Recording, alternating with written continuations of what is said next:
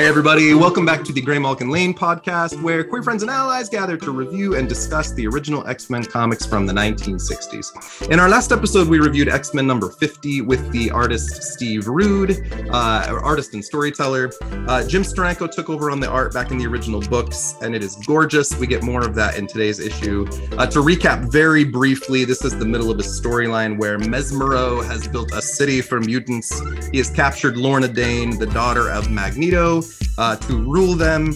The X-Men fought his mutant army, who are all apparently latent mutants. Some of them have powers, some of them do not.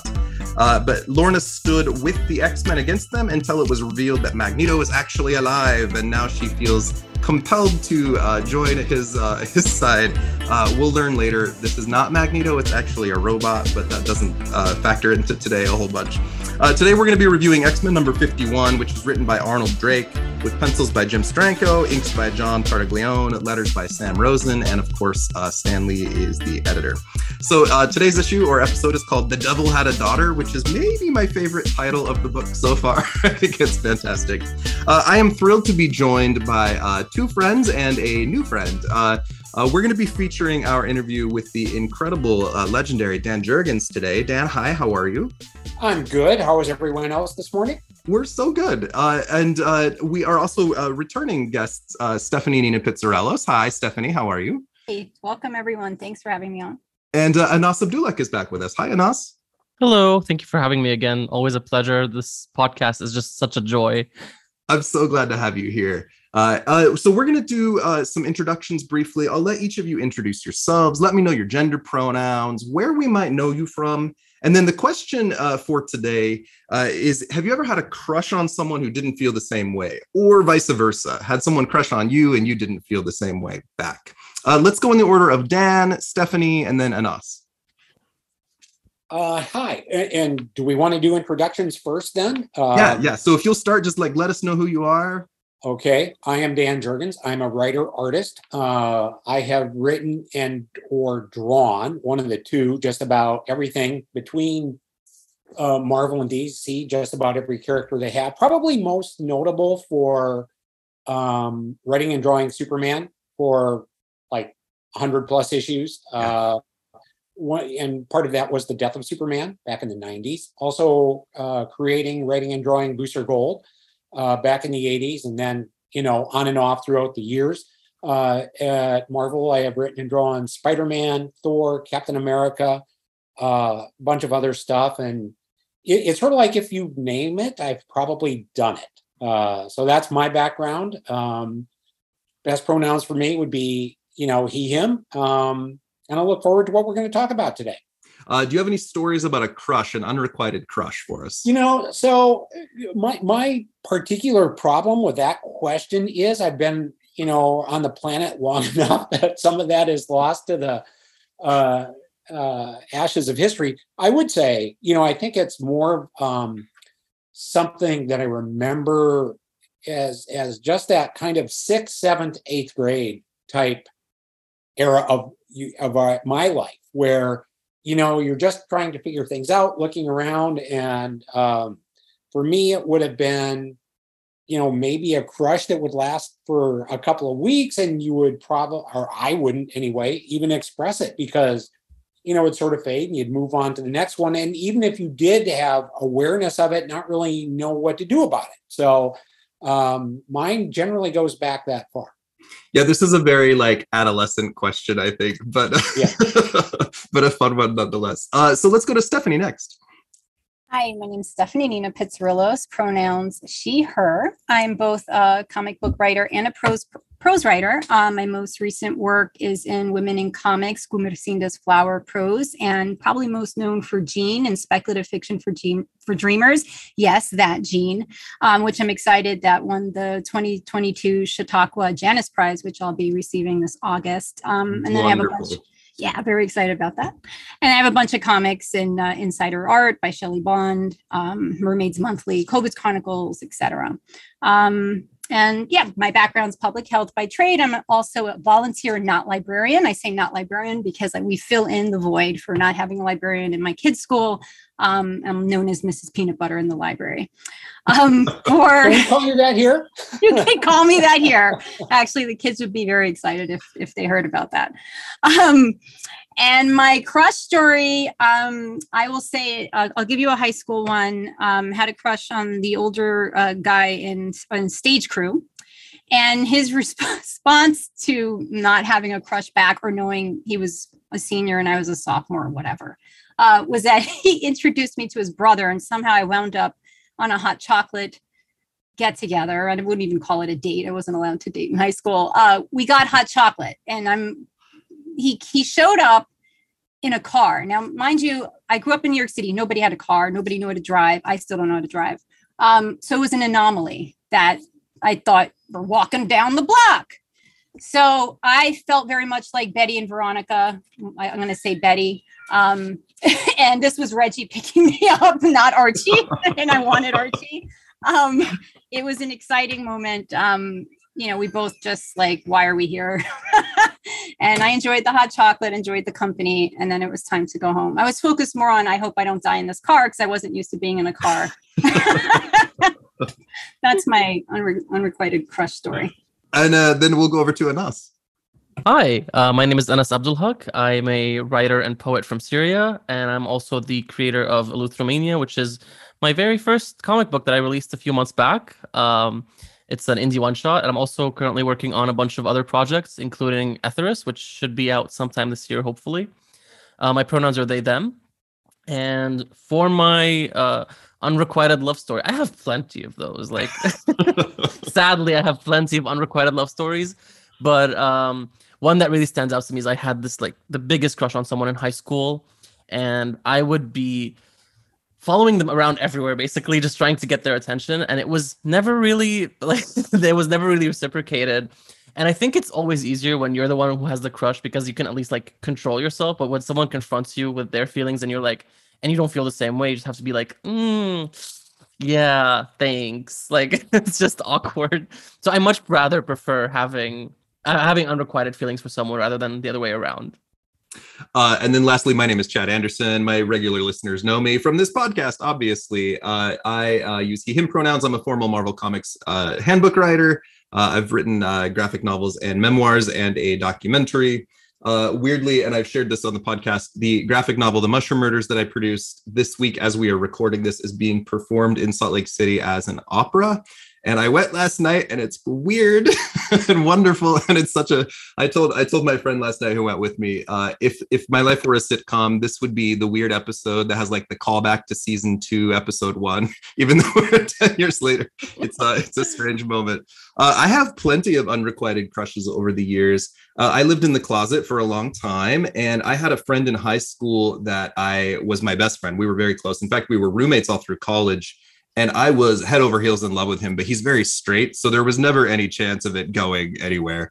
But I remember him, like, telling me about dates he was on with girls and, like, wishing it was me, and, like, but, you know, also pretending that I was not, like, because I was dating girls too. I don't know, weird time. We'll talk about Iceman today in a while. It's much easier on that side of things, rather than, you know, dating someone who after coming out and someone's gay and you're interested and they're not, or they're interested and you're not. That one's much more heartbreaking. When someone's straight, you can't get your heart broken because you're just, it's not wired that way. Interesting things to consider. Again, we'll talk about the Iceman and Polaris of it all in a few minutes. So I want to spend the first part of our podcast today talking to Dan Jurgens. Dan, I have been a fan of yours for decades. I have been reading some of your work. I'm more of a Marvel than a DC guy, but I've certainly read a lot of your DC stuff as well. When I first emailed you, you came to mind initially after we interviewed Ron Lim on the podcast about Marvel versus DC. I'm sorry, Ron Mars about Marvel versus DC. And whenever I'm emailing a creator that I've respected for a long time and then hear back, there's this moment of like, oh my God, I'm hearing from Dan Jurgens right now, which is such an incredible thing. It's an absolute honor to have you on here. Let's begin with Marvel versus DC, which is your most X-Men centric work, this being an X-Men podcast, in that it featured a lot of X characters. Can you tell us a little bit about that project and how it came to be and what it was like to work on Marvel versus DC back then? Well, first of all, I'm just going to throw in a quick aside because I drew an issue of X-Men Legends that came out maybe 3 months ago. So I think the DC versus Marvel thing has been surpassed as far as my X work has gone. That's my next question to go to. Oh, okay. So as far as the DC Marvel project and my involvement, Mike Carlin, who is one of the editors on the book, gave me a call and said, need to swear you to secrecy, first of all, and then started to explain the concept of Marvel versus DC. And it was a project that was really being put together to help retailers. At that time, there was a bit of a retail slump that was definitely starting to take hold within the industry. And retailers were looking for something big and something bold to help them out. This was also to help keep stores open. And I think at that time we still had more than one distributor. So Marvel and DC put this together as something to really deliver kind of a shockwave into the marketplace. And when I say that, that sounds rather cold. They also saw it as something that was going to be a lot of fun because Amalgam was part of it. And this whole idea of we're going to create this character called Access that can jump between the universes and we're going to go forward with this big thing. And right from the start, even then, the idea that readers would get to vote on a few of the battles between the participants was part of it. So it was supposed to be very fan-friendly, retailer-friendly, and just definitely fit that environment of the time, which I think was very 90s in this industry, which, this big, bold effort. And that's really what it was about. And they said, we're going to get one writer from Marvel, one writer from DC. Same thing with the artists, one from Marvel, one from DC. It'll be 4 issues, kind of a jam thing that we'll all work on and go forth and have a good time. And when you hear something like that, it's not like you say, well, let me think about it. It's more like, oh, yeah, I am definitely on board. It's a beautiful read, and it involved a lot of fan participation, which was fun. People got to call in and vote for their characters or send letters in, who's going to win which battle. It was a way to get people really invested. It's a beautiful series, and we did get to talk about this on the podcast a little bit with Ron, of course. But it's fun, and it's fun to go back and look at little things like the Jubilee Robin romance, or some of those little characters kind of crossing over. You've worked for both Marvel and DC, probably DC more than Marvel. How would you compare your work at the two companies? Oh, wow. I think it's kind of hard to compare the work at the two companies because it spans such a long amount of time. I mean, sure. I've been doing this, 40 plus years now. And as a creator, you change, throughout that amount of time. I don't write like I did, say, in 1995. I don't draw like I did in 1995 necessarily. So you adjust, you adapt and evolve, I think, as a creator. So just boiling it down to, the differences between the two companies is a little bit hard. I would say that, for the most part, DC had always been sort of the quieter, more staid company, whereas Marvel was always kind of, to me, seemed more energetic and more out there. And your chances are, if you were working at Marvel, you were probably going to be in more of a deadline problem situation because they operated historically, closer to release date anyway, which meant that you were always kind of flying by the seat of your pants a little more. That has pluses and minuses to it, like most anything in life does. Sure. But, despite it all, you're still writing and drawing comics. It's about telling stories, and it's about trying to find the stories that best fit the individual characters. You come from a place in the industry, historically at least, I know the industry's changed a lot, where you write long, legendary runs, 100 plus issues on Superman or 70 plus issues on Thor.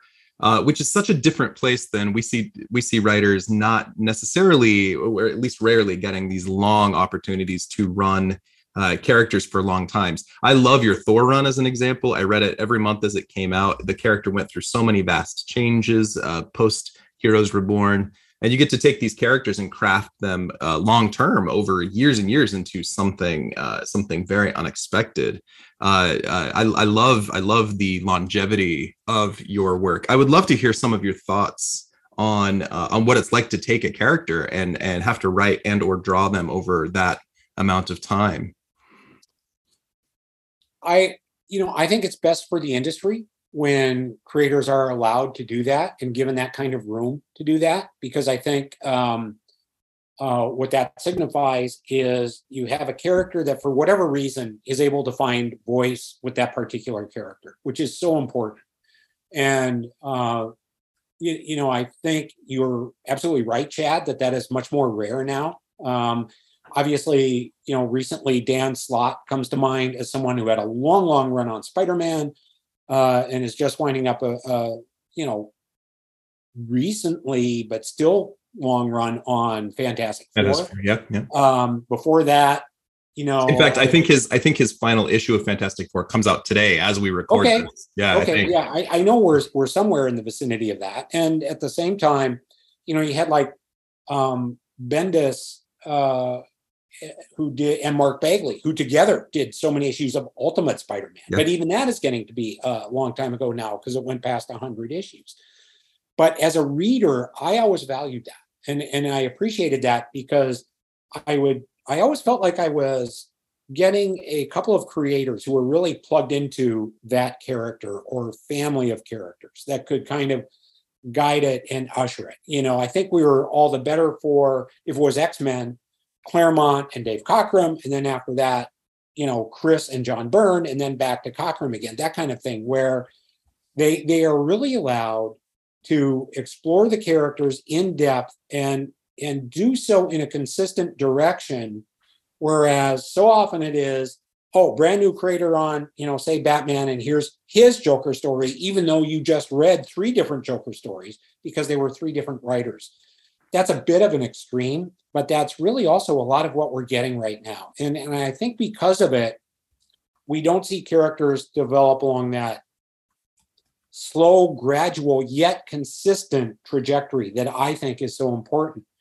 And for artists, it's even worse that, I constantly get in conversations with artists who are frustrated by the fact that they aren't necessarily recognized or associated with one particular strong run or character or group of characters. And I say, well, you have to be on a book for, say, 3 years and do 30 of those 36 issues.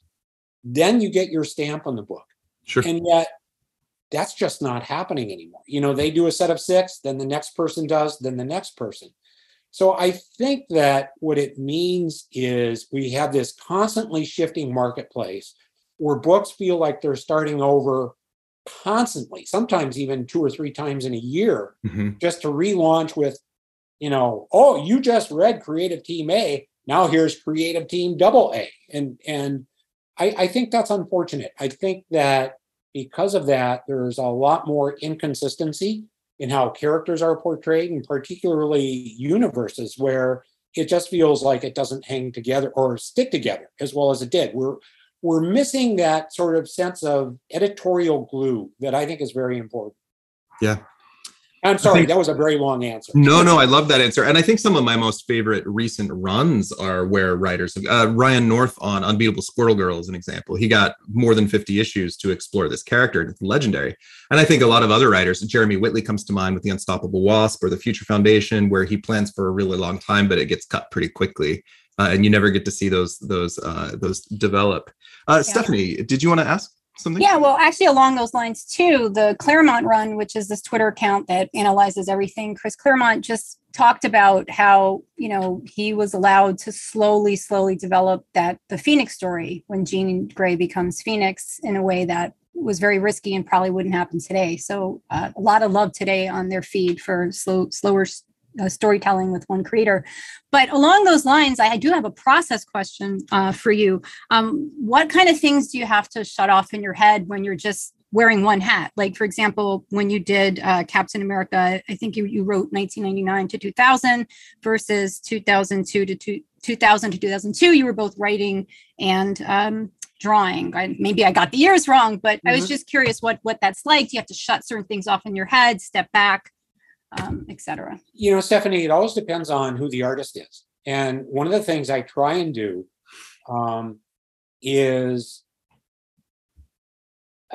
when I'm writing for someone else that is going to draw, I try and write to their strengths. So, for example, the whole time I was working on Thor, if I started with John Romita Jr. and then Andy Kubert, I wanted to play up to their strengths a little bit and then also get inside their heads and find out how do they best express themselves on the page. John's style of storytelling is different than Andy's, for example. So even on Captain America, I always tell artists, you know, I don't write this in such a way that I expect you to draw it like I would draw it. I want you to feel involved and to be able to express yourself. And I am a firm believer in the Marvel style of writing, which is plot first, let the artist draw it, and that way they can be a little more expressive and get some of their personality on the page. Then it comes back to me for dialogue. And I still prefer that. I think that makes for the best creative unity that one can get. And I think it also takes the artist and allows him or her to feel much more invested in the product and what it is we're trying to build together. And if they're more interested and they're more invested, then we get a better, stronger project coming out of it. So the only adjustment I make is I'll still have the overall idea and thought in mind for what the story will be, but then in the finer analysis of, you know, story pacing and some plotting issues and just how certain scenes might play out, that's where I start to defer a little more to the artist in question, because they're the film director at that point. And I want their personality and their strength to come through on the page. So your most recent X-Men work, and I think the most recent work I've seen you do, is X-Men Legends number 10. X-Men Legends, for our people who aren't less familiar, is a series that goes back and explores untold stories in the past of the X-Men. You got to work with the legendary X-Men writer, Fabian Nicieza, and you got to tell a story about Mr. Sinister performing some very unethical cloning experiments. Tell us a little bit about getting that gig and the story that you told in that issue. Being that this is a 60s podcast, we don't get to a lot of Mr. Sinister yet. That's he's an X-Men favorite villain, but he doesn't show up for a few more decades. Right. Well, it's really kind of odd because Fabian and I have known each other for years, and we've always said, you know, sometime we've got to do something together. And you know, part of it is we were never at the same place at the same time. When I say place, I mean publisher, but we have always said, yeah, we've got to do something together. So when this came up as an offer from the X office, they said, yeah, and if you want to draw this, we have this story and it's Fabian is going to write it. And, you know, we think it'll be a lot of fun. And I just said, okay, so this is going to be a chance to, you know, scratch one of those to-do items off the list, which was work with Fabian. And it featured, you know, Mr. Sinister and everything. And I remember all these great, for some reason in my head, I always think of Mr. Sinister as having been drawn by Mark Silvestri. And that's very much how I had it in my head, and with a little bit of Andy Kubert as well.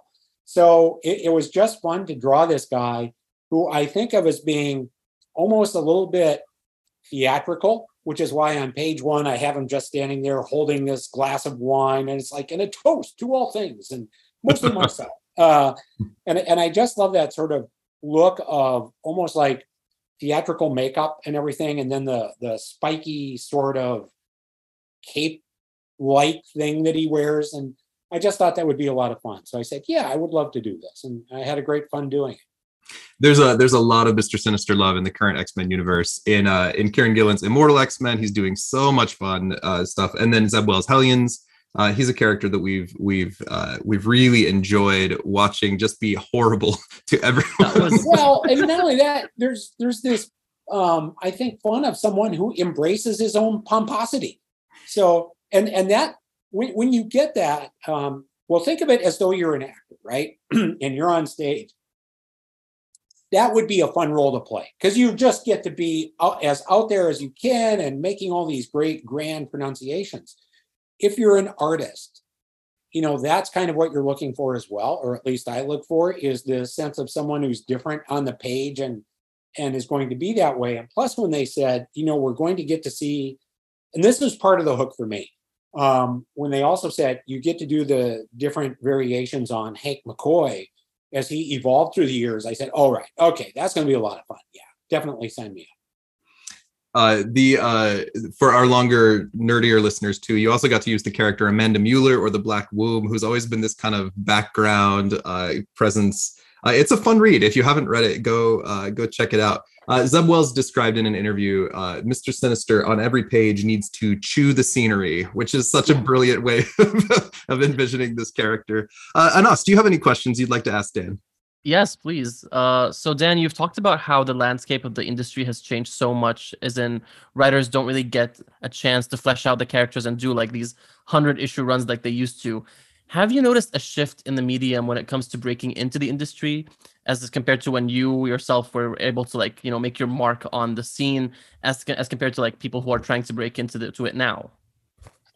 Well, definitely. And there have been a couple of shifts over the years. So, for example, when I first came in, there wasn't really much of a formal process in which you could show your work. Conventions existed, but not at all like they do now. And I certainly can't think of, well, let's put it this way. If there were any kind of conventions with portfolio reviews in the early 80s, I certainly was unaware of them. I don't remember anything set up where editors from companies would specifically set up in another room or whatever to review portfolios. I never saw anything like that. Mm-hmm.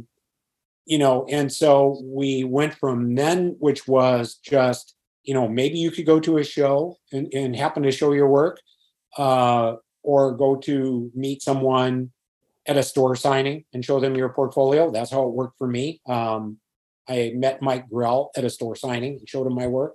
Mike was the creator, writer of Warlord at DC at the time, and that's what I first started on. But it was a little more, you know, catch as catch can back in those days, just trying to find someone that you could show your work to, or find a place to show your work. Then later, as we evolved from that, publishers started setting up portfolio reviews at a variety of different conventions. I saw a lot of that. I saw a lot of portfolios in those sorts of official environments where you would drop off a book or your portfolio. People would walk around and look at it and take note of your name if they wanted to get in touch, things like that. And now what we have is this ability, and we have for a while now, for artists to show their work online. And a lot of artists are found that way, that whether it's through DeviantArt or whatever, but places where they can put their work online, and then editors can go and look at it that way. And there's also, you know, such a thing as online publishing, which is another way that editors can see work. So, you know, what I always tell artists is it's vital to get your work in front of as many eyes as possible, and eventually someone who can hire you will see it. Doesn't mean they will hire you, but someone who can hire you will see it. Well, and it's easy to hand someone a sketchbook, but the trick is you can spend hundreds of hours putting it together. They look at it for 30 seconds and say nope or yep. Well, and to that point, Chad, you know, if someone is showing me their stuff, yeah, you're right. I can look at it, and if I can see in 7 or 8 pages, generally, whether or not they're ready for work, which is a tremendous advantage for artists. Sure. That allows me to walk an artist over to an editor if we happen to be at a convention, now that we're back up and running with conventions, and say, hey, take a look at this person's work. I think this is someone who has some value. If you have anything, maybe there's a little something we can give them. For writers, it's much tougher. It's a harder slog. And, you know, and I think because The only way to judge a writer is to actually read their work. And that means it generally has to be published somewhere, some way, somehow. Yeah, no one's going to read the 500-page script you hand them unless they've asked for it first. Well, not only that, it is also problematic because I would have so many people who will say to me, gee, I have this idea for a Spider-Man story, a Superman story, a Booster Gold story, whatever. Will you read it? And I'll always say, no, I can't. If it's a character I'm going to be working on, I can't possibly read it. If you have something to read that is different, perhaps that has already been drawn by an artist that is your own character, that I can read, but don't show me anything I might end up working on. When I was 16 or 17, I remember, this is back in the AOL days, I remember I was a huge fan of Kurt Busiek's Avengers, right around the same time I was reading your Thor run. And I remember sending him correspondence over like AOL Messenger or to his AOL box and saying things like, so I have an idea for like a Marvel team up series. And I'd type like 3 or 4 paragraphs out. And again, these were very ill thought out because I was very young. And I remember Kurt being so lovely and like, these sound like great ideas. I hope you get to write them one day. Also, maybe that's not, we've seen 3 failed Marvel team up books. Maybe that's not the best thing. I remember just like thinking, oh, this guy is so lovely for having responded to me. Those connections with professionals go a long way toward people who become future professionals. Let me take you back, Dan, if I can, to when you were a reader or a fan of comic books. Who did you aspire to be when you were young, or what were some of your legends as you kind of broke into the industry? Well, I think as a young reader, I was mostly a DC guy, and really, I think the first artist that really kind of stood out to me was Neal Adams, and his work was so dramatically different from the other things I was seeing at DC. And his covers were so dynamic that automatically attracted me. And so, for example, when Neal was doing his Batman stuff, it stood out so much from what had come before. It was just this leap of, several light years from where we had been.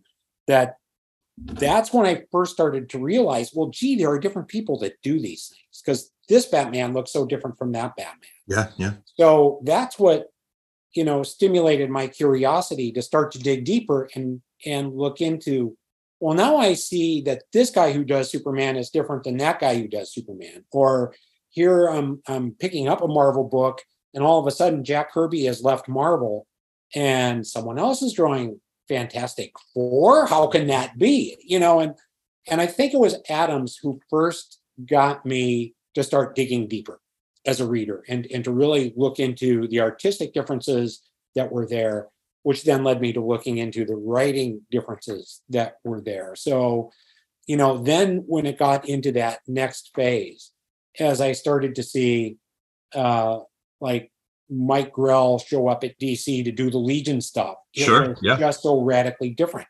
I picked up Giant Size X-Men #1 because I had been such a Dave Cockrum fan on the Legion. And all of a sudden I picked that up. Oh, Cockrum is doing this? Well, I love his work. So of course I'll read it. Same thing when Walter Simonson and Howard Chaykin and others came to do their work at DC, I found that incredibly compelling. Same thing when Starlin showed up at Marvel doing his Warlock and Captain Adam Warlock. Mm-hmm. And really what that also got me into is the notion that these people aren't just drawing, they're writing and drawing their own work. And that then started to take me down a whole different road of realizing that that's what I wanted to do so I could control my story and what I was doing on the page as an artist. Was that your first X-Men book as a fan, Giant Size? No, I had picked up a couple of the final issues of the previous run. Neal Adams' run. Yeah. And so I had some familiarity with the X-Men, but then, just as I was getting into it and getting intrigued by it, they disappeared. Yeah. So, and we just didn't see them anywhere. I think the reprint stuff was still coming out. Maybe not. So this initial series ended at number 66, but it kept running. They kept putting monthly books out with new numbers on it, 67, 68, 69, but they were reprinting the old original books in those. Yeah, thank you, Chad. And so I was still looking at that, but I kind of realized that, yeah, but this is not looking as fresh as what the stuff I was just reading was. So that when Giant Size X-Men #1 came out, I was just hooked right away, mostly because of Dave Cockrum and a couple of the new characters, which I found tremendously intriguing. Yeah. Like, you know, Colossus at that point was like, wow, this is so cool. That metal look is awesome. So that then when the book did start coming out again, I just had to buy it. And, you know, I think it was bi-monthly and the distribution was somewhat spotty. So I missed a couple issues, but I was definitely hooked. So focusing on today's creators for a second, did you know Arnold Drake or Jim Steranko? Jim Steranko's still with us, of course. Steranko, yes. Arnold Drake, no. And do you have any Steranko stories? He only does the X-Men for 2 issues, so we're loving his art, his unconventional approach in these. I think he is just an artistic master. If you were to, you know, look around my office, you would see I have a couple of sketches of his up on the wall, one Captain America, one Nick Fury, because I think he made through a relatively small amount of stories such an incredible impact on comics that it's really hard to convey that to people who, you know, we were talking earlier about artists who have a long run on a title. Yeah. You know, Steranko has this affiliation with Nick Fury and Shield and Captain America, which is really built on a minimum of stories, especially Cap. And so I think it's just a remarkable testament to his level of talent that he was able to make that kind of an impact on such a small body of work. Well, in my understanding of Steranko, I haven't spoken with him, but he realized there's a lot more money to be made in advertising, so let's go there. Which is not a terrible decision if you want to make a living. No, not at all. And you know, he obviously also published a newspaper magazine kind of thing that was first called Comic Scene, then Media Scene, which was something I always picked up and read. And it's interesting because he was one of the first guys to realize, gee, I can cover all of pop culture this way. And I can cover the intersection of comics and movies, which he was so far ahead of his time. And I hadn't even thought of it until this moment, but he was so far ahead of his time that anyone who would have that idea now, it's like a, you know, $400 million idea. And do you have any Stan Lee stories? You know, I knew Stan. I worked with Stan a couple of times, and we did a couple of stories together that Stan wrote and I drew. I worked on the... Just Imagine, Stan Lee created the DC Universe project. I drew one of those stories. And then we also did something for Byron Price Publications together. And the funnest thing about Stan is that, and in the old days of sitting in your office and having your phone on your desk, because there was no such thing as a cell phone, if the phone rang and you'd pick it up and, hey, Dan Jurgens, this is Stan Lee. And, you know, just... That personality that he was able to exude, I mean, just came through on the phone lines. And you could be sitting there just wrestling with a page, and if Stan gave you a phone call, it was just, your day instantly got like 500% better. Just because that personality, that aspect of Stan was there even then. And did you ever get to meet Neal Adams? Oh yeah, very much so. Neal Adams is the one artist I walked up to. And the first time I met him, and I did the, you know, the not worthy gesture, and he ate that up, Neal being Neal, which was a lot of fun. But yeah, I got to know Neal, and I have a tremendous amount of respect for Neal based on not just his work and what he did for the medium that way, but his work that he did in terms of Jerry Siegel and Joe Shuster. Yeah. Right. I mean, even now, Neal was the guy who would walk by your table. And if I was sitting there doing sketches or autographs, he'd just stop and he'd kind of knock on the table. Go, you're not charging enough. Raise your rates. And, you know, and part of that was, I'm convinced that he knew if I raised mine, he would get to raise his, right? But I think also above and beyond that, It was Neal's message of respect yourself, respect what you've done, respect what you're going to do in this industry, and comport yourself that way. Mm. What a treasure trove of stories you're telling us. I love this. Anas and Stephanie, do you have any questions for Dan? I don't. I just got very emotional when you were talking about Stan, honestly. You did a perfect spot-on voice impression, and I just got teary-eyed. Well, seriously, honestly, I remember one dark winter night. So this is when the sun sets at 5 o'clock, and it's dark, and I'm working. It had been a long day, and the phone did ring, and it was Stan, and it was just like that. Hey, Dan Jurgens, this is Stan Lee. And he just wanted to talk about this story that we were doing for Byron Price. And that's what really does make it special. I mean, that what people tend not to realize about comics is it's a very solitary profession. You know, as a writer, you pretty much lock yourself in a room, you shut off everything, or maybe just have a little music playing as you work. It's very much the same way for artists, although they can work in a studio environment. So that when you do hear from someone that you're collaborating with, you start to realize, yeah, I'm not alone. I'm part of this bigger effort. We're doing this together, and we're trying to make this statement on a page. Yeah. And I think I've talked to professionals who it's both ways. Sometimes there's an insane amount of communication and collaboration, and other times it's I never met the guy. I just sent my script in, and we never corresponded. But I think I tend to prefer the titles where you see both people collaborating and working together. Just wonderful stuff. I think you're an incredible talent, Dan. It's so wonderful getting to know you a little bit and hearing some of your methods. Do you have a favorite X-Men hero and villain? As a fan or as a writer, you can choose, or as an artist, you can choose which hat to wear. You know, I just think for a villain, it is hard to beat Magneto, because the development of the character that I was able to see over my lifetime as a reader really was substantial. I mean, he became someone who had so much depth that, I mean, that is really, if you're a writer, what you're looking for. That is kind of the gold level that comes along with it.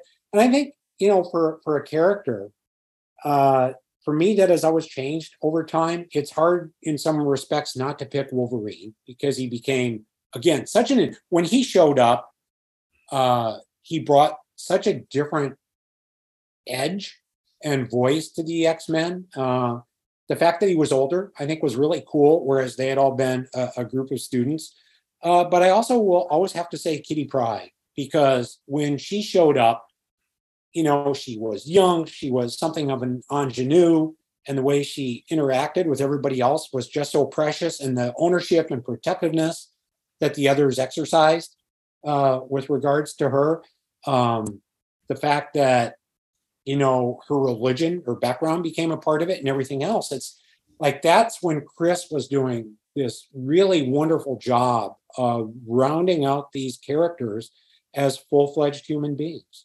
I've been rereading Claremont's run for the first time in years. We're doing 60s books on this podcast, but we're regularly talking about what comes ahead. And I'm so impressed with how many times he reinvented the X-Men, telling the different stories, right? Kitty Pryde's introduction, the space sagas, the Australian outback stuff, the Genosha stuff. Like he really kept finding new ways to make it fresh. He's incredible. We'll get to that stuff eventually, but yeah, he is. And one thing I'll also add, because I think Chris would admit to this, that Chris, I think, understood his artists quite well in terms of their strengths. And I think one of the reasons we saw Chris sort of hit that level of reinvention is that he would adapt, I think, the way he did some things to his artists as his artists changed over the years. I'm pretty sure that he would go with that.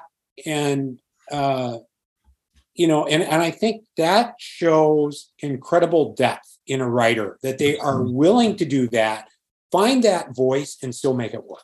Yeah, absolutely. I think this is a good point to transition into our issue review. But Dan, thank you for sharing your knowledge and your memories. What a treasure trove.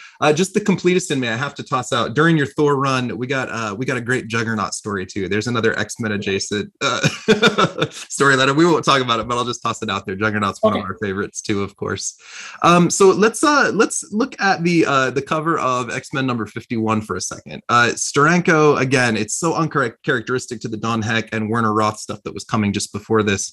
But we see kind of a red Viking-looking guy with a very devilish shadow against the wall, firing fire bolts at the X-Men who are rising from the sky. Now, in this issue, we get the Eric the Red character, but he doesn't look like this, and he never fights the X-Men. So I'm not sure what the hell this cover has to do with the book itself. It's a beautiful cover, but I was like, "Where's Eric the Red? Where's Eric the Red?" Oh, like, are they fighting Hagar? Are they fighting Hagar the Horrible?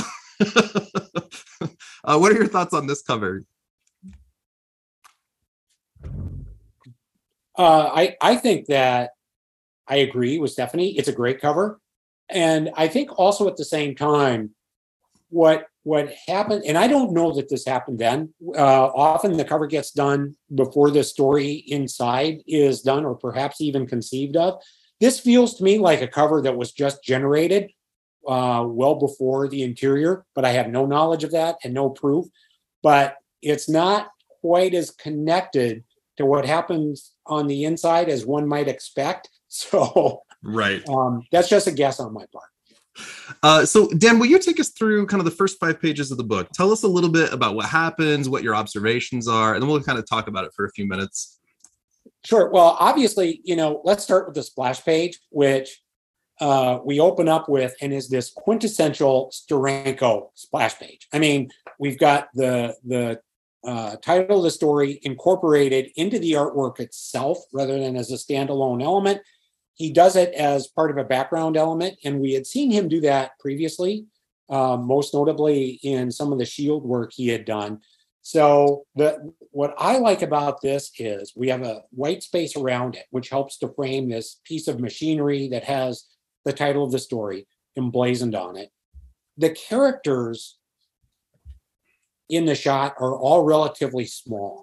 So this really works much more as a graphic image, I think, that takes us into the story and just says, these days, if an artist were to do it, probably Magneto would take up the entire page. Whereas on this one, instead, really the key is the title, which, Devil Had a Daughter. And since we see Magneto placed the way he is, obviously he's the devil, as it's sort of set up. Is that how we interpret this? Not only that, but Magneto, again, we'll later learn this is a robot, but he's so extra that I think he created these letters out of metal. He's like, "Raw!"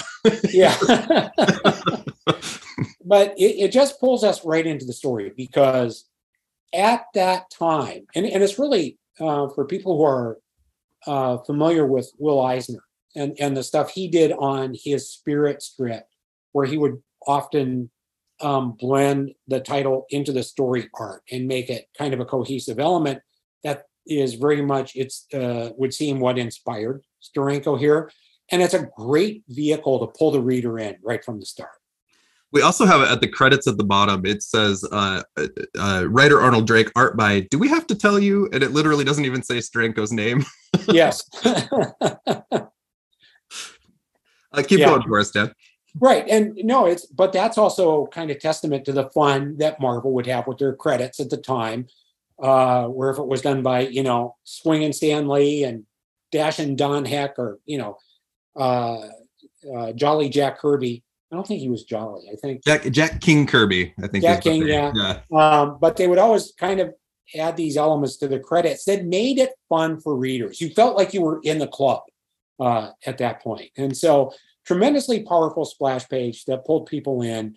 And the other thing I would add is with Steranko and his machinery that way, I always found it to be kind of this fusion of Kirby's take on technology along with Wally Wood's take on technology, sure, as Wood did it through EC Comics. So I always enjoyed that. And then we roll right into this great close-up of Magneto on page 2, panel 1, which, I mean, if we think of some of the all-time best shots of Magneto, whether it's Steranko here or Byrne, where we got the classic close-up for half a page just focusing on Magneto's eyes, what artists could realize is that helmet was such a great design and the way it would frame the eyes and everything that you just sell out and go for it. And we get that right away. And the pronunciation that as far as Polaris goes, she is the daughter of Magneto. And, you know, this is also kind of the wonderfully overwritten, overscripted Marvel book of the times that take us through that. But right away, I mean, Steranko sets it up. He takes us through with a shot of Magneto. Then we get to Polaris.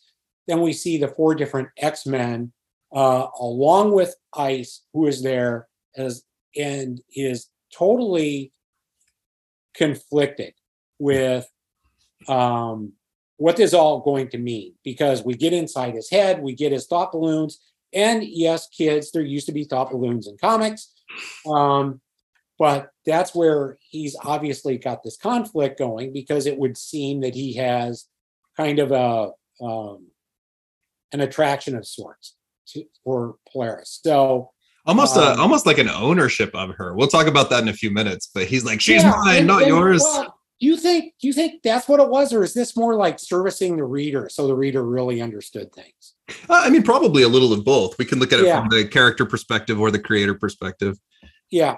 In any case, it works out extremely well, just in terms of by the time we get to the bottom of page 2, I think we understand what the conflict is. And from a writer's perspective, and that's why I talked about serving the readers. From a writer's perspective, that is so important. Just, you know, by the time we get to the bottom, we need to understand who the players are, and we need to understand what the conflict is. And by the bottom of page 2, where we've got the camera shooting from between Magneto's ankles right into the X-Men, it's just a wonderful vehicle to fill us in, because I think it's always important to note that during those days, probably half the readers hadn't picked up the issue before, probably 10% of them. Maybe this was their first issue of X-Men.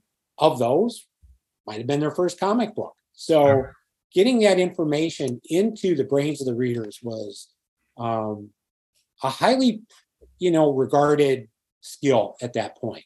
And then, page 3, Bobby is still going after Magneto, never mind all that jazz. And he's pretty much, if you want to talk about taking ownership of Polaris, he's certainly taking ownership of the scene at this point. Mm-hmm.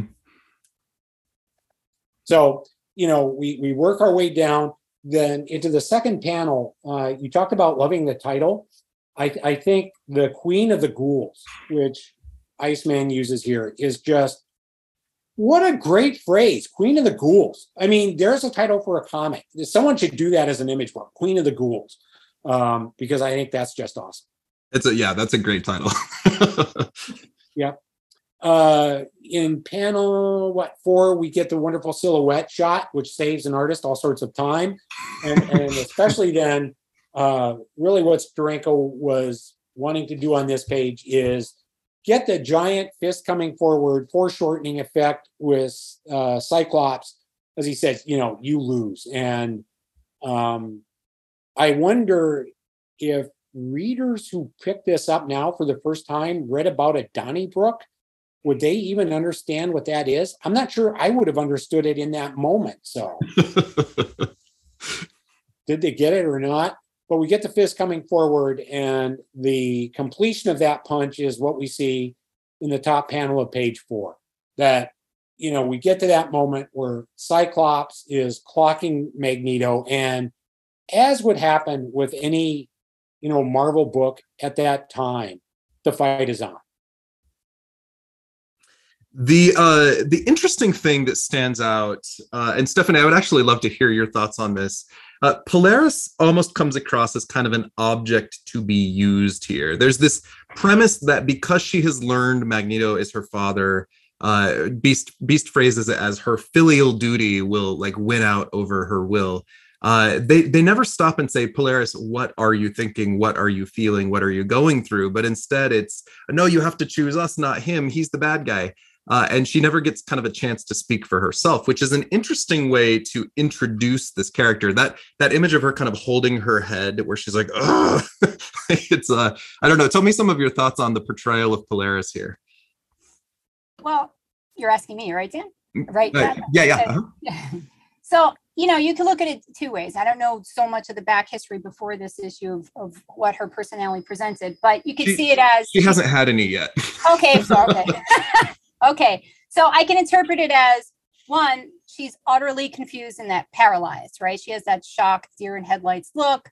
You know, that's just how she is. And yeah, maybe she does need saving because she's that shocked and that conflicted. Or, right, you can take the angle of like, have you given her a chance to talk and express what she wants? Like, I certainly don't know if she wanted the almost kiss from from Iceman, but we'll get to that part. So I could see it two ways, but you know, a lot of the women were portrayed this way. You know, Jean Grey always faints. We can go through all the other little things that happen like this, but I can certainly see it as her just simply existing as being confused and vulnerable and maybe paralyzed. Sometimes, you know, as a therapist, that's how you deal with shock and trauma, right? Yep. You get paralyzed, or let the girl talk and figure it out. Or we can just blame Mesmero. Mesmero's got that's right. Hypnosis powers. I kind of think he's just messing with everybody a little bit in this, which is an interesting way to view it. He's not a nice person. We learn much later in continuity, and this is retroactively added. But again, this is a robot version of Magneto that Mesmero had built to make himself look more important. like, look how great I am because I've got this this master of magnetism at my side. There's a great moment in Leah Williams' run on X Factor and Trial of Magneto where Polaris is interacting with Magneto, who is her father. And she kind of turns to him and she says, can you even tell me what my personality is like? And he doesn't really have an answer, kind of indicating he has expectations of her, but he doesn't know her really well. And perhaps she doesn't even know herself that well. We'll see a lot of development in this character. We'll have a lot to say about her in future episodes. But I love her. I think Polaris is Lorna Dane, as she's called here, is a really lovely character. Anas, any thoughts on Lorna's portrayal here? So far, I have to say, like, every time I read one of those older classic X-Men books, I am just taken by how charming they are. They're just, like, bombastic. They're oozing charm. Every character is, like, so loud and has such a loud personality. And I think that's where Lorna Dane here comes short, because they don't really give her a time to shine. She's treated as this object of Iceman's unrequited affection, in a way, and he's trying to save her from herself, I guess. But she doesn't really get a chance to speak her mind or really make her voice be heard, even though we know her now to be like one of the most powerful mutants out there and one of the most, you know, capable women in the X-Men. So it's a bit of a shock to see her that way, because I know her so well and I love her as a character. But again, I'm just so like charmed by everything else going on and by the beautiful shots and the panels that is just, you know what, I'll let it slide. It's for the times. If we jump back to page 2, I always love a dated reference. We get to see Iceman trying to argue that convince Polaris that Magneto's bad. He basically says, tell her how you've used your mutant powers to feed your own Magneto. Tell her your mad ego, excuse me. Tell her about the lives you've taken, the fortunes you've stolen, the misery and misfortune you've been spreading around with a trowel. Tell her that you're offering only a half interest in a bloody empire that would make Genghis Khan and Attila the Hun look like the Smothers Brothers. The Smothers Brothers, you can Google them, are a classic comedy duo, of course. It's kind of fun. And I think, Dan, you really nicely captured the building tension, I think, that they're trying to portray here, the weight that's being placed on the decision that the devil's daughter or the queen of the ghouls has to make as she's picking sides.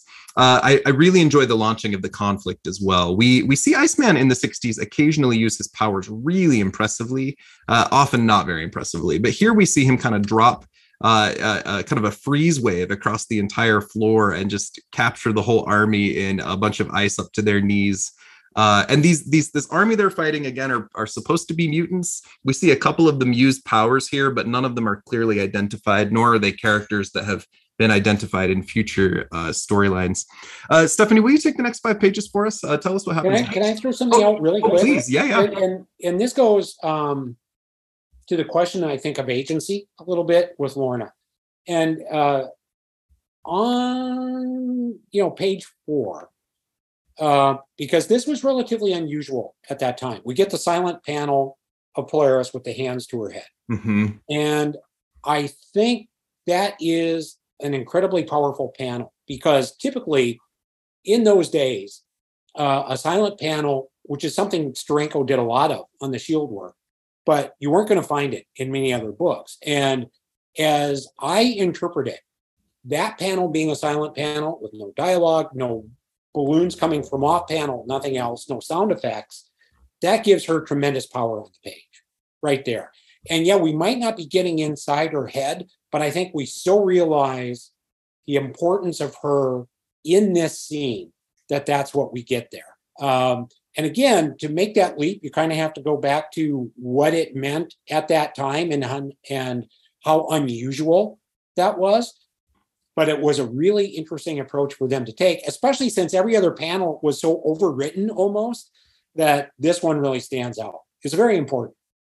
Yeah, well, and to jump to Lorna for just a second for our future readers, Claremont did a lot with this character. So she hangs out with the X-Men for a while after this.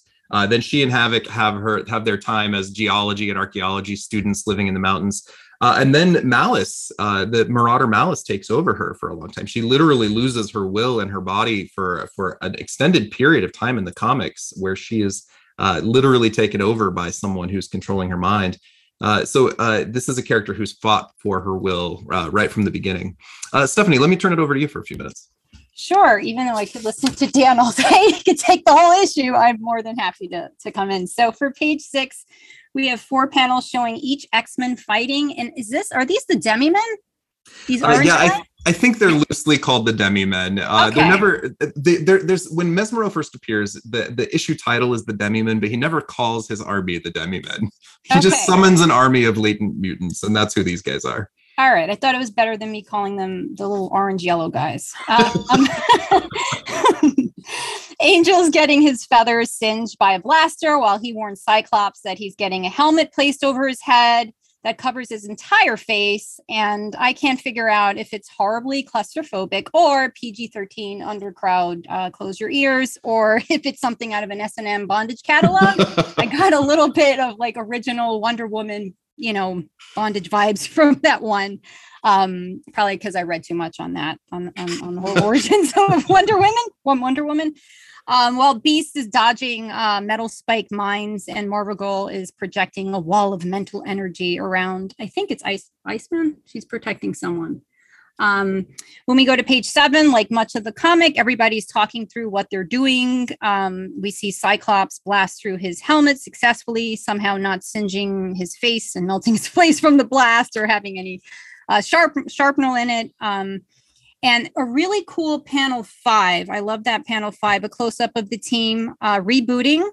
And Magneto takes advantage of their pause for Iceman to recoup and flings a stream of metal sharpnel at them. But I really love that 1, 2, 3, 4. Yeah, panel 5 was just awesome with Cyclops kind of. I chose this section for you because I know what a Jean fan you are, and she wasn't in the last time you came on. She wasn't in the issue, so I'm like, oh, we need to give Stephanie Jean's action shots. Yeah, the horror. You gave me a show without Jean, but I had a blast with that issue. That was so fun.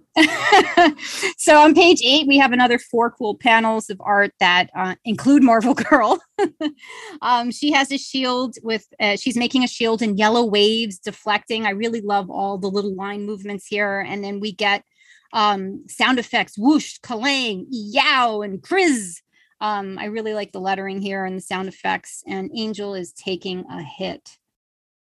Moving to page 9. Cyclops got his, he's got his rooster feathers up, as I like to say, although inside he's really straining.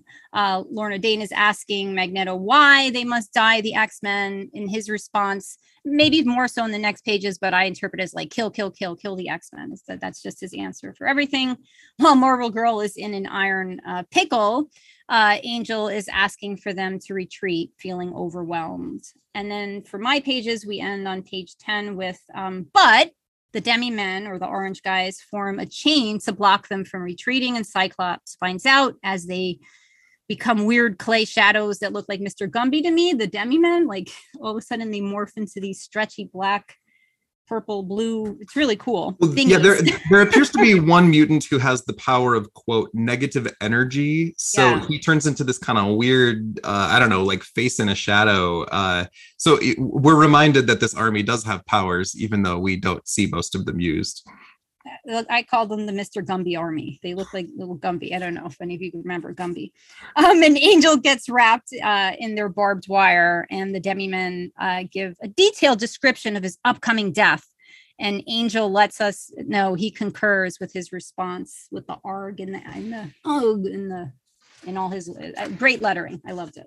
In page 10, panel 1, where they're all joining hands, I figured either they're trying to play Red Rover, send Cyclops right over, or they are the Who's Down from Whoville singing da who do re. Like, or it's a seance, you know, it could be. That's true. It could be a seance as well. I think Steranko's pencils through this are just gorgeous. These fight sequences, every character shines. It's beautiful. The shrapnel images where Jean's deflecting with telekinesis is maybe my favorite shot in the whole book.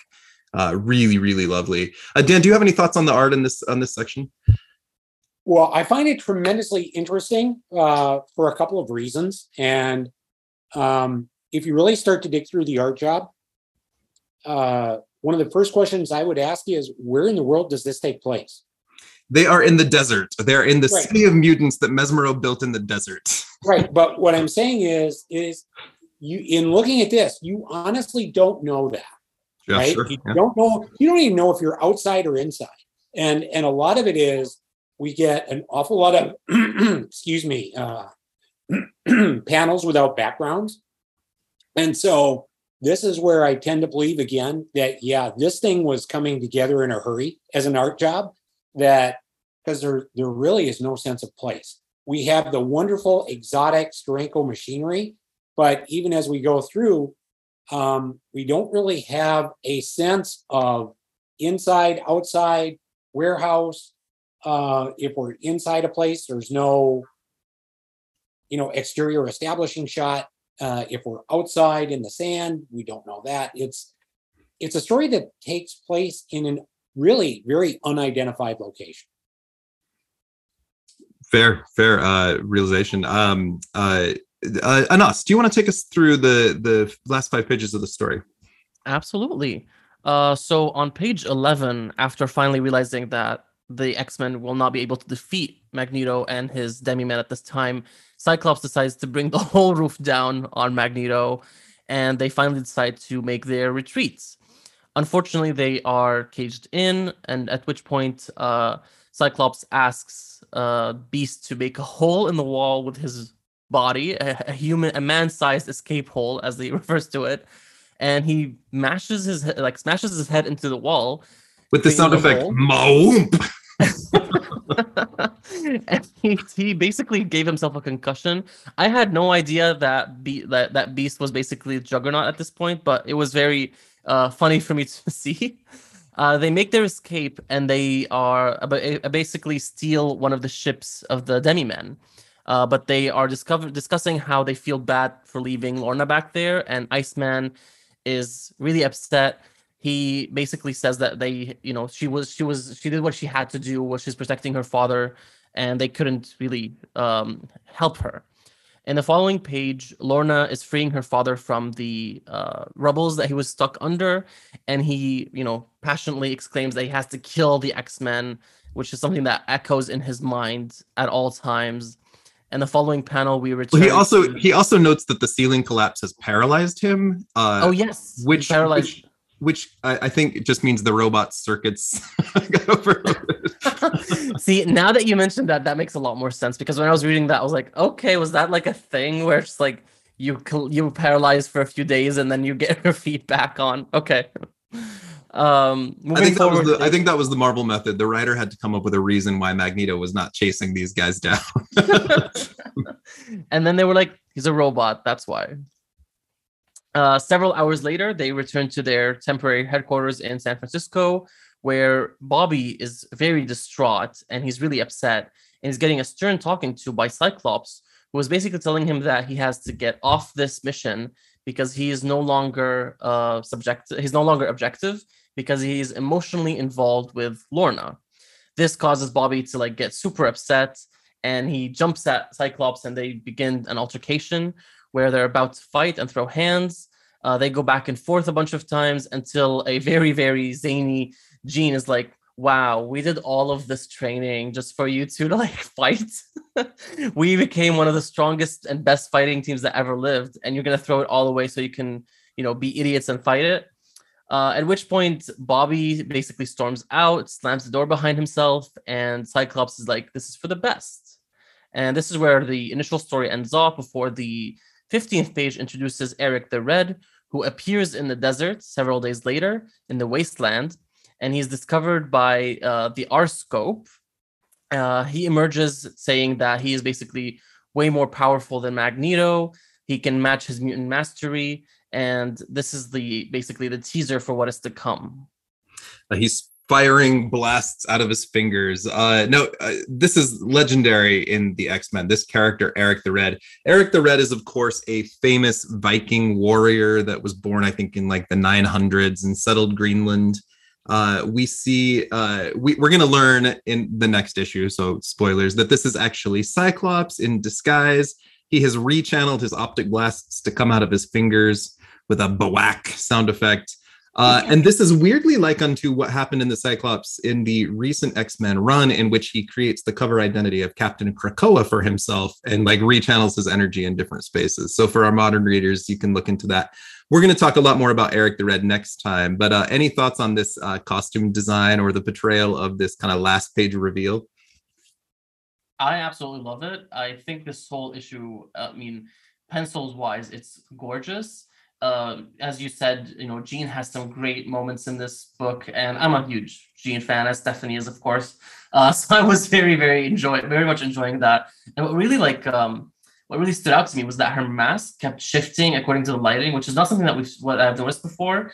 It kept basically on the lighting. It gave a reflective dark shadow, which makes me feel like it was a metallic material more than like spandex, which is more so what is portrayed as now.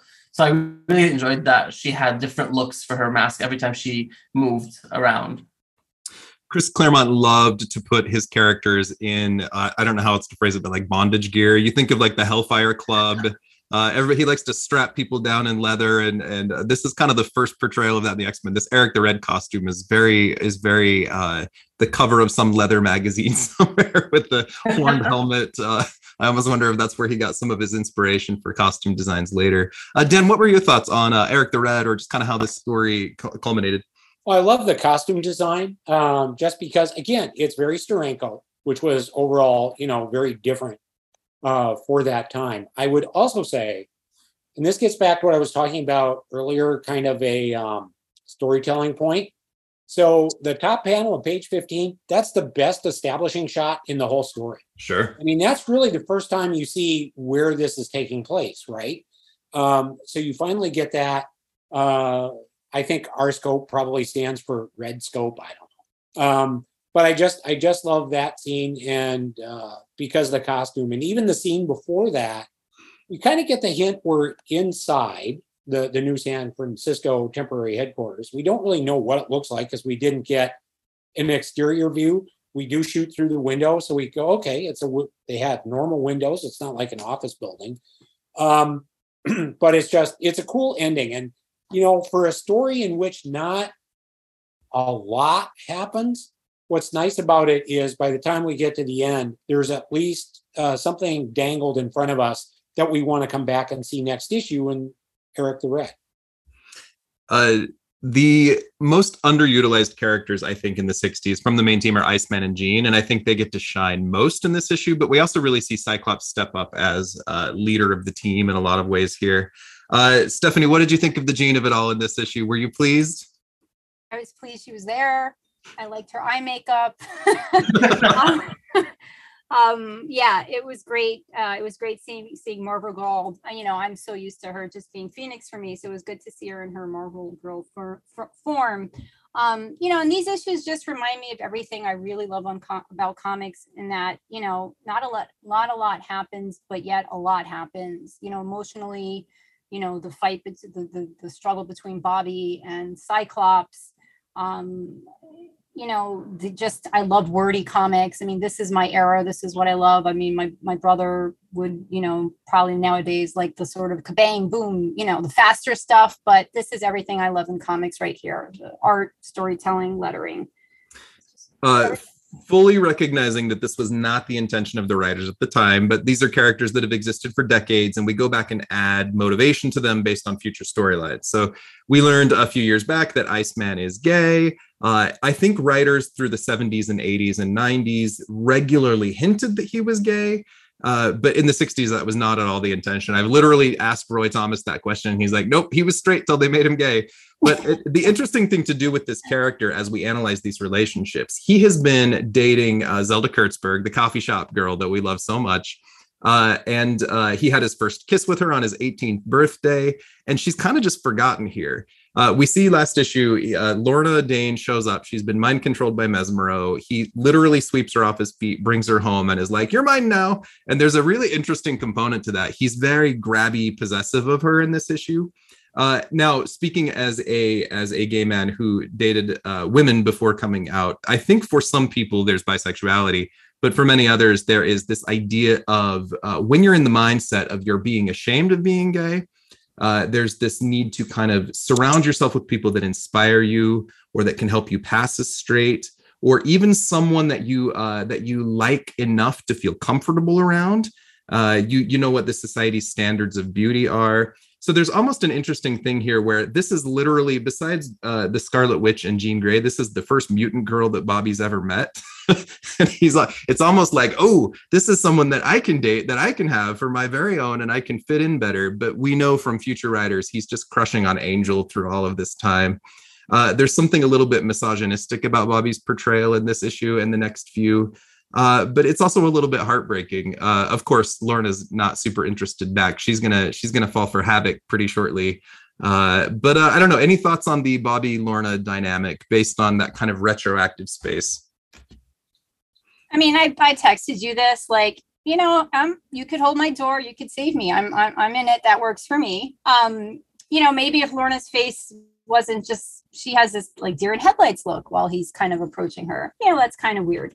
But you know, it is what it is for the time, and you know, I enjoyed the issue, but it wasn't weird. Do you have any thoughts on that, on the application of what future writers reveal about characters, and then going back and analyzing their original appearances? Any thoughts on that? I think it's really hard to do, you know. But there are times when. Writers will get together and would have said, yeah, you know, this character is this character is that, something like that. And they'll never spell it out on the page. And everyone sort of writes it with that understanding. I think the farther back you go, the harder that gets defined, however. So I rather doubt it was there with Bobby at this point. Yeah, you got to put it in there. Yeah, exactly. Yeah, I think so. At the same time, you know, what writers also have to realize, and editors, is that they're asking readers to make this tremendous investment. I don't mean financial, but emotional investment in their work. Yeah. And so if these characters take on a sense of importance with us all, so if we start to feel like that's there, that's a perfectly valid response on the part of readers to do that. Fair. Anas, did you have any thoughts? I just thought that, you know, as you mentioned, Chad, that he was basically looking for a beard, and he just wanted someone that he could basically be, you know, because at this point, the only girl that was in Bobby's life was Marvel Girl, and she was, you know, quote unquote spoken for, because, you know, she had, you know, Cyclops had been fighting for her at this point, so was Angel and Beast, and then Iceman was kind of like in the background because there was no way she was going to get with him. So as you said, I feel like when he saw Lorna and he kind of connected with her, and she was like this badass, strong, powerful woman, he was kind of like, you know, taken by her, and he either wanted to, like, you know, be her bestie or, you know, be her beard. She had green hair. I think he loves Wicked, and he's like, I can have my very own Elphaba.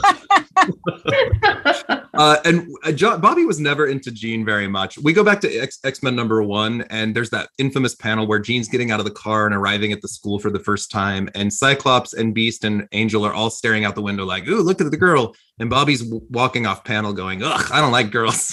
just always, again, retroactive. Let me cover the last 5 pages very quickly. This is Arnold Drake's exploration of Beast's origin story. We have pencils here by Werner Roth, inks by John Tartaglione, letters by Herb Cooper, and edits by Stan Lee.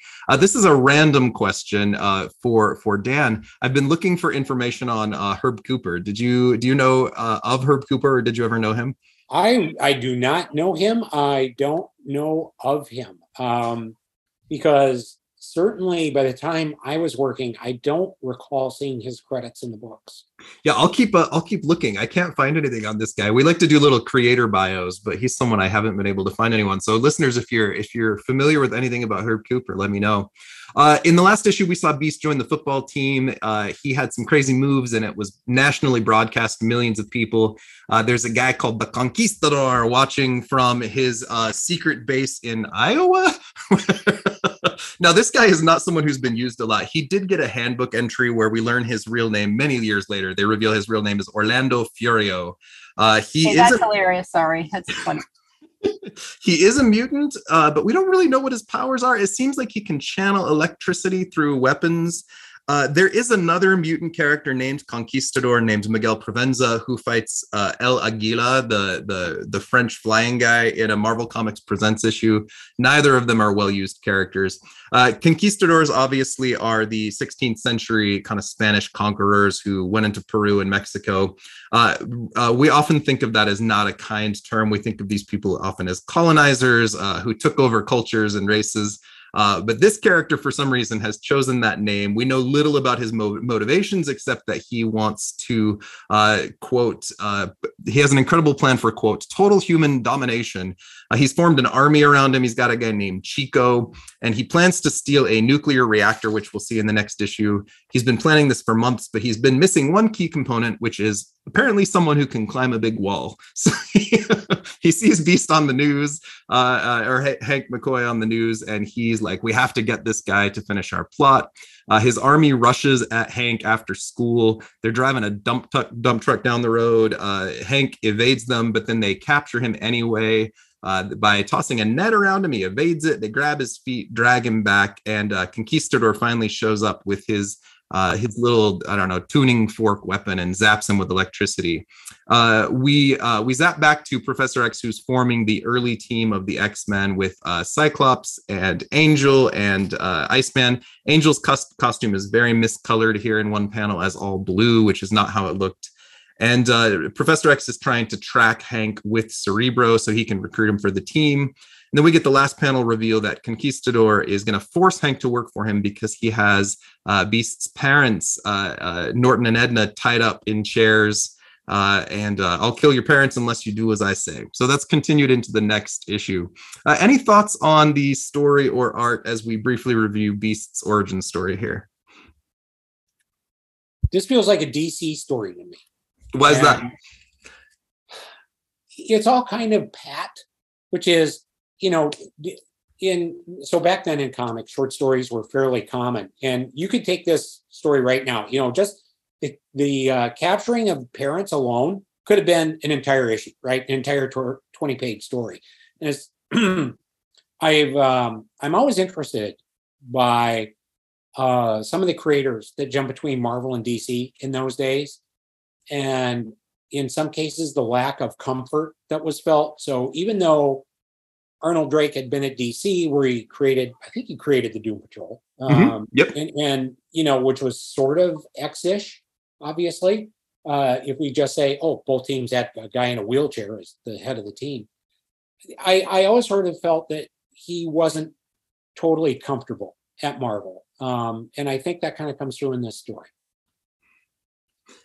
He was on the book for a while. We have a big conversation about him in a couple episodes before this, the Doom Patrol X-Men controversy and Arnold's place in the book.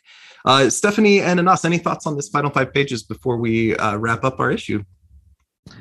I will just say that, you know, I thought it was, I've never really gotten much into the Beast's origin story, so this was a nice touch. I had no idea that he was, I remember him being a football star, but my knowledge of Beast is him being so ashamed of his powers because of the way that they make him physically appear. So seeing him climb the billboard, all that's like displaying the score was such a shock. Him having his shoes off and just like climbing in public to a cheerful crowd, which is something that is very different from what he's, you know, seen they are doing later on, because he was very ashamed of his powers, because he was always saying like, if I was to show myself or to show my legs, people would be, you know, would think he was ugly. So I thought that was a very interesting touch. And ironically, he gets the codename Beast because he's a beast on the football field. That's where he gets the name, and then he sticks with it when he's in the X-Men. So he likes this. He's the aging football star, reliving his high school days. Yeah, I think it's always fun to see Beast. I mean, I don't know much about him. I find him charming. He was the character I would go to when I was studying for my SATs, and I would look for his vocabulary, because that's how I studied for my SATs, hence the score I got. So it's always fun to get a little backstory on Beast, because he's charming. He uses the word in this story non compos mentis, which I had to look up. I'm a writer too, but it just means not sane. Yeah, he always gives me vocab words. I learned the word enamorada last episode. I'm telling you, go to him. You don't need SAT prep. This has been an absolute delight. As we're wrapping up, I'd love to hear any of your final thoughts just on our conversation today. But Stephanie and Anas, I love both of your company. And Dan, I'm so impressed by not only your lengthy career, but just your charisma and talent. What a gift to have you share your thoughts and insights with us today. This has been wonderful. Thank you. This was a lot of fun. It's so nice to do something different. We're I kind of built this weird podcast where we're mixing 60s books and professionals, and I don't know why it's working, but every issue or every episode I bring 4 strangers together and leave smiling for hours. So I'm having a great time, and I think people are too. I hope everyone is. I totally am. This is it's an honor to talk to you, Dan. You're an icon in this industry. Your work is, incomparable. So I'm honored to be in your presence to talk to you about comics. So thank you so much for blessing us with your company. Yeah, we'll fangirl too. You know what Hasbro did to me and a generation of kids with Transformers the movie '86 and killing off father figure Optimus Prime. You finished it off with the death of Superman. It was an epic, I say this as a compliment, it was an epic moment in my childhood. Just as a Marvel girl who back then, Marvel wasn't getting a lot of attention. For me to then look at Superman that was in the news, it wasn't just a comic book thing, it was all in the news. Everyone, death of Superman was very much a part of my childhood. And, hats off to your amazing career. Thank you. I reread your Thor run this week in preparation for this interview because I hadn't read it in years, and just multiple times out loud I was like, God, this is good. And I sat down with my children and was showing them just this epic run. Just beautiful. Dan's like, stop it, you guys, stop it. As we're wrapping up, let's each kind of let everybody know where can people find you online, and then recognizing this comes out right at the end of July, is there anything you can plug, anything that is coming out that we should be able to look forward to? Graymalkin Lane can be found on Instagram at @Graymalkin_Lane or on Twitter, Graymalkin PP like podcast. I'm regularly posting content, and Dan, I'll be of course posting some of your iconic stories and images as we advertise this episode when it comes out. We have I'm going to do a 3-part announcement really quickly. Our next episode, we do our monthly character trials. Our next episode is going to feature the trial of Namor the Submariner. We have a great cast coming back for that. It's going to be really fun as we delve into that character. After that, we have the wonderful colorist Triana Farrell joining us for a review of maybe my favorite 60s book, which is Avengers number 60. The Wedding of Wasp and Yellowjacket, which is X-adjacent. We're going to have fun with that. After that, we'll be finishing up this Mesmero, Lorna Dane, Magneto storyline with Eric the Red. and X-Men number 52 with the featured artist Ian Churchill, and Steve Orlando is going to be joining us again. So we have some great stuff coming up. Let's go in the same order for each of you as we do our outros here. Dan, Stephanie, and then Anas. You can find me at danjurgens.com. If you need to email me, there is a link there, so you can do so. You can always find me as well on Twitter, where I am the Dan Jurgens. As far as what's coming up next, we are going to be, I think, announcing one project in San Diego, which is now next week. But I'm not 100% sure that's coming, so I can't mention it here. Have another one. If you do mention it here, and then it turns out not to be announced, I can always edit it out. Okay. Okay. Let me just think of the correct order. I believe we're going to be announcing that I will be writing a new Tarzan series at Dynamite. And I think that's going to come out in San Diego. If it doesn't, yes, we will have to take this out. And then we have a couple other things that we are not yet ready to announce, because those won't be out until later or announced later in August. Any convention appearances coming up for you, Deb? Yeah, I will be in San Diego, which will probably be, thankfully, mercifully over by the time this is out. And then following that up right away with Terrificon in Connecticut. Wonderful. Okay, thank you. And then Stephanie. Sure, you can find me, my website, StephanieNinaPizzarello.com. If that's too long, I'm on Twitter as Zoe Health, Z-O-E Health, and Instagram, I'm the Nina Galaxy. If you are in Chautauqua, New York, August 10th, I'll be giving a lecture and receiving the Janus Prize for Gene. I do need people to laugh at my jokes that have 90 references, 90s and 80s. So my generation, come on and celebrate. And in September, I'm actually the first publication of my imprint, Janice Point Press, is going to be publishing The Funeral Singer. I'm diving into prose and fine press and letterpress. So very excited about that. It's a story set in 1922, 1944, Anatolia, and a limited 100 print on the anniversary of the Great Catastrophe, which is the fire in Smyrna, linked also to the Armenian genocide. So heavy stuff, historical fiction, September, Janus Point Press. And lastly, Anas. If anybody's interested, you can find me on Twitter and Instagram at Anas_Abdulhaq. If you're interested in reading a poetic indie one-shot, you can check out my debut comic book, Eleutheromania, which is available for free on my website. And hopefully by the time this episode comes out, I'll have an announcement coming out about my follow-up Aetheris, which I'm hoping to be put out sometime this year. And again, thank you so much, Chad, for having us. Such an honor to have each of you here. I adore you all, and I'm big fans of all of your work. Thank you, everybody, for tuning in. We will see you back here next time on Graymalkin Lane. Thank you for listening to Graymalkin Lane. We hope you are enjoying this podcast. Graymalkin Lane is produced and recorded in Salt Lake City, Utah, with music and editing done by my husband, Michael Bell, and promo art done by the incredible Seth Martell. Look for us on Patreon, where we are releasing weekly episodes about obscure characters and facts. It's a great way to participate with the podcast for only just a couple of dollars a month, and it helps support what we are doing here. Also, the best way you could help Graymalkin Lane is by sharing and liking and subscribing, but also please leave us a review wherever you listen to your podcasts. We'll see you back here next time on Graymalkin Lane.